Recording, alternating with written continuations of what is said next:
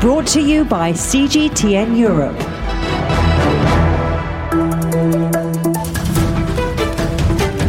Welcome to the agenda. I'm Stephen Cole.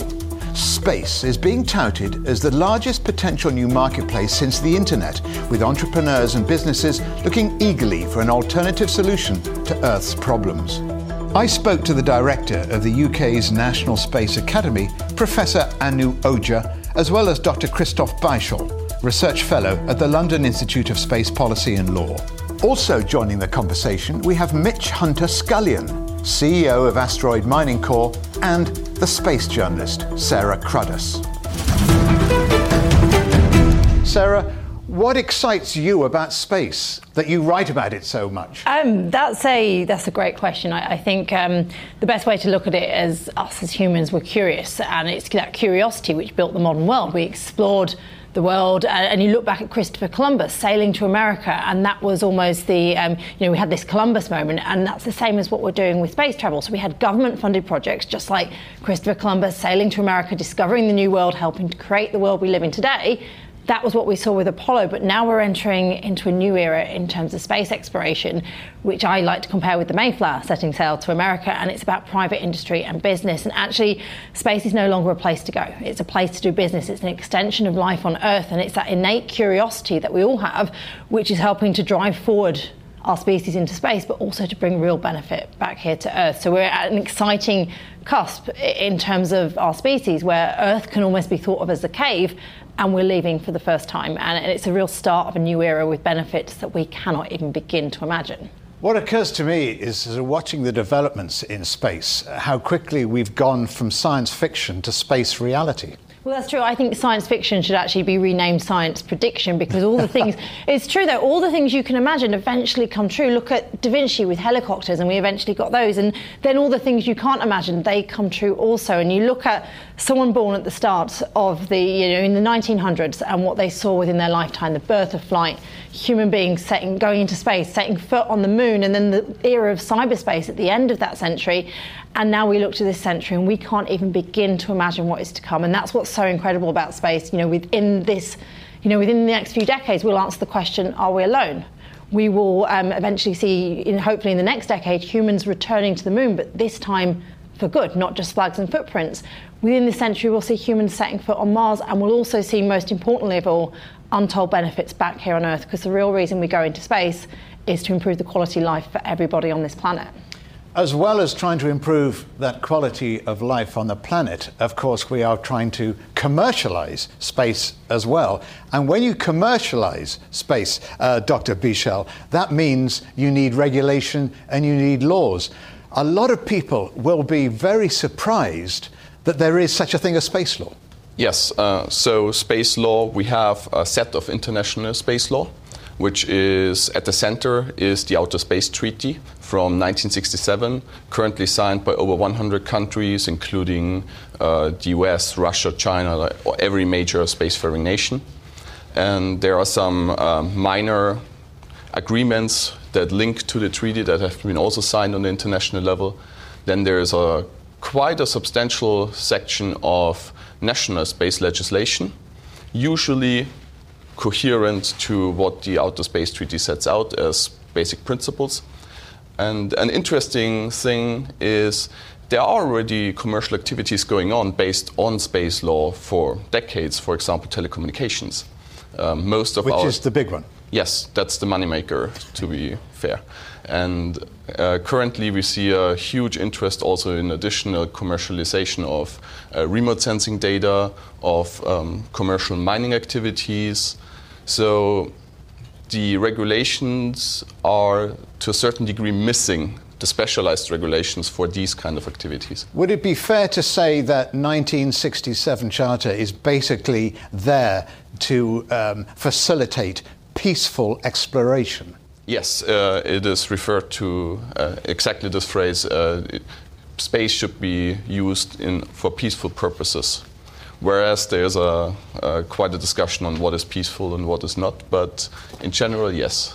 Mitch Hunter Scullion, we're talking about satellites, commercial technology in space. but you're interested in getting the pit ponies up there with hard hats and pit props because you're mining for asteroids. Now, excuse my ignorance, but tell me what that involves. Well, there are 18,000 near Earth asteroids and over 4 million main belt asteroids in our solar system, and off those, approximately 4% are metallic asteroids, and off those 4%, a quarter, so about 1% of total asteroids, are high platinum bearing asteroids. So they're the ones which we have identified as being potentially viable candidates for mining. And obviously, we need metals on this planet. We need these resources. We'll Platinum is a perfect example because we only mine 200 tonnes of platinum per year, um, purely due to the limitations on Earth. But in space, you do not have these same limitations. Um, for example, an average Earth mine can contain 15 parts per million of platinum, whereas some meteoric samples have shown up to 300 parts per million of platinum.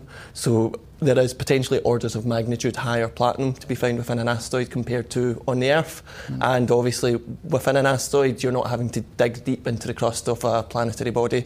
Um, it can be found at surface level. It, it's not just minerals, though, is it? it? It's water as well you have to first identify which asteroids are potentially valuable and where they are. And unless you can have some spectral classification of asteroids, which currently is very scant, then you're in a position when it's very difficult to even discover which asteroids would be valuable candidates for mining. So, what we're doing is we're developing uh, the Asteroid Prospecting Satellite 1, which will go up into a low Earth orbit and will simply just look out into the solar system to identify viable candidates for asteroid mining. And which countries are taking the lead in uh, legal space mining? Oh, absolutely Luxembourg. um, Luxembourg is the global pioneer for space Luxembourg? law. Yeah, yeah. tiny Luxembourg. Um, but they are a head and shoulders above anyone else when it comes to sort of developing space resources from a national legal perspective. Um, so they have the Space Resources.lu initiative, and the recently formed Luxembourg Space Agency has made space resources one of their main priorities as an agency the big issue in this regard is is it legal? and here we have different interpretations, and a strict interpretation of the Outer Space Treaty says no. But uh, there's also maritime law which governs where we go in space as well. So if you can get there and you can mine those resources, technically that is legal as well. Okay, I don't want to go into too many legal details here. Um, Article 2 of the Outer Space Treaty says the national appropriation um, by sovereignty, claim of use, and occupation, and by any other means is uh, prohibited. Well, but but how but, do you enforce that? How do you yeah, enforce that? Yeah. Let me just add that, one yeah. thing to, and uh, the maritime uh, law uh, is focusing on just on sovereignty. It doesn't uh, focus on appropriation. And the second thing is, the it sets out the freedom for fishing, for example. Uh, the Outer Space Treaty doesn't set out like a freedom for resource exploitation, and fishing is a renewable resource. Well, you knew soon as the lawyers were involved, yeah. there would be some kind of oh, uh, argument. Always. A... But let's go to something less contentious yeah. uh, and go to Leicester uh, and uh, pick up with uh, uh, Professor Anu Ojha from the National Space Academy. Dr. Ojha, why do we need a National Space Academy? Yeah, it's a really good question, Stephen. But uh, to answer it, if you'll forgive the, the, the essay answer, I want to take a step back because when people ask me, what do you mean by space science? I say it's three simple parts.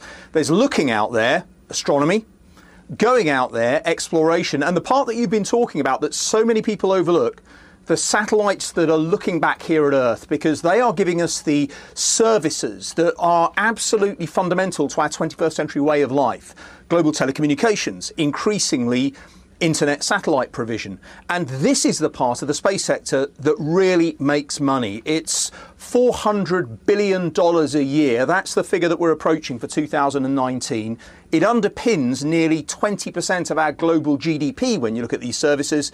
And as a sector, it's growing. Now, that's a tremendous success story, but we've got a real challenge because if we want to keep growing the space sector in this way, we need thousands or tens of thousands of new entrants coming in. That's just in the United Kingdom.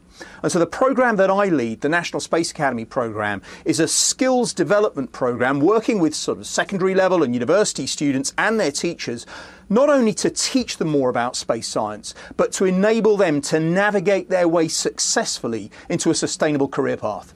Is there a, a lot of room for cooperation with other countries? Absolutely. I mean, as a national programme, we're supported by the United Kingdom Space Agency, by UK government, and a number of other entities fr- from industry and academia. But we work internationally. We've had uh, a number of experiments on the International Space Station, and, and critically for us, and what, what's really interesting, is the work that we've been doing with China. Um, I'm one of the leaders of the UK's strategic programme of space science collaboration with China. About four years ago, China's government and China's National Space Administration were really interested in what we'd learnt in our methodology for space education, began to partner with us, and we've seen a suite of activities now that's been growing and growing and growing in China. Um, and we see that this focus on education can not only help try to meet our skills requirements, it can build platforms for greater collaboration, greater scientific research as well. You, and you... so, for the National Space Academy, our collaborative programs with China, in other countries, in developing countries, and of course with the European Space Agency are major foci for us. Uh, uh, lastly, uh, Professor, uh, you talk about cooperation. In the race to space, you're talking about collaboration, cooperation, not competition?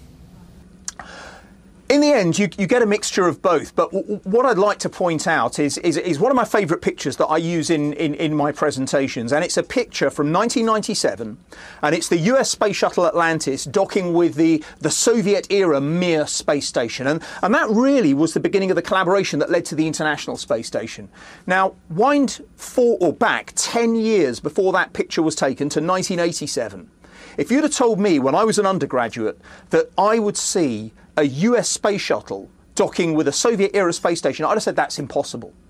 So, what's interesting in terms of competition and collaboration is that we're in a rapidly changing geopolitical landscape and there are new opportunities for collaboration. There will be competition, of course, and sometimes competition can be a great accelerator, but it's the collaborative framework of space science progress that we need to build on. And there is a lot more inter- international collaboration than many people realise. So collaboration is the key for going forwards. Um, and, and I think that the possibilities that we have from the discussion that I've been listening into, you know, I wouldn't say the sky is the limit, it's a bit of a cliche, but there is tremendous scope for the future and challenges as well. Thank you very much indeed. Uh, I, am never short of a cliche myself, but uh, the sky's the limit. Sarah Cruddas, starting with you, final thoughts. I mean, what about my question, very quickly, if you will, about um, so much collaboration between countries, and we're talking about Britain, UK, and China, um, but there must be competition for the big prize in space. What would that be? Well, again, you know, the sky is no longer the limit actually, because um,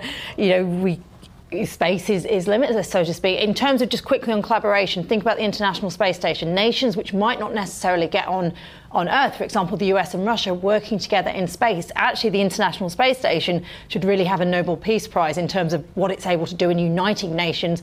Um, the competition is from business, where there's money to be made. Space has the potential um, to be a trillion dollar industry. The first trillionaire um, will potentially come from data utilization back on Earth. So the prize is a financial prize, whether you like it or not. It's economics which drives forward innovation. Um, so, in terms of the next step, well, there's multiple next steps. Let's stop thinking about the space race, about two superpowers going to the moon, and think about the idea of a Wild West. So there's first human being on Mars, the first woman on the moon, first person to, or first country to potentially collaborate to um, answer that question, are we alone in the universe? But if there's one competition, that's a financial incentive. It's utilizing space-based data. Data is king when it comes to space. You're never alone with a lawyer, Dr. Beischl. So lots of room for, for new space laws? Um, yes and no. I mean, the, the, what we have right now on the international level already covers a lot. At the same time, what we need now is more specialized laws for the different activities that people want to engage in. And we have uh, made strides in this regard. So there's a lot of discussion, especially also on the legal mining side. Um, uh, there are workshops taking place with academics and so on to establish a foundation on which to build well, if we get there, that's the question. Cooperation will be the key because uh, we need international regulations.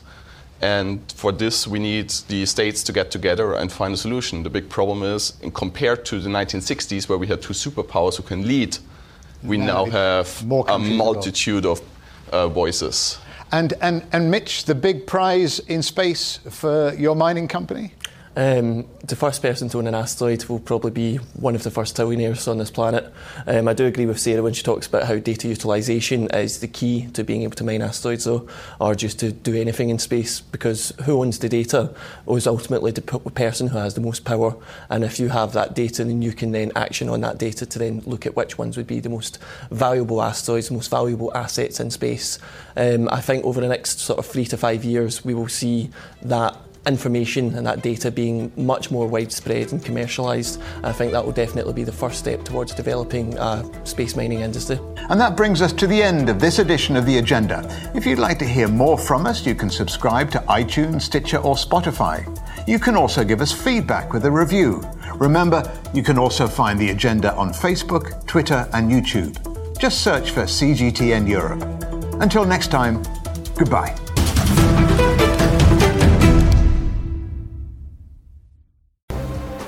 The most interesting questions. Are there other living beings beyond Earth? Will man or machine be in charge? Great question. Always have more than one answer. Well, hold on, uh, let me just draw up a list. And always come from more than one person. That's where the credibility lies. The concept of having a machinery which is alive and evolving didn't wait for us. The end of inequality of incomes and wealth around the world, can you imagine how difficult that is at the moment to achieve?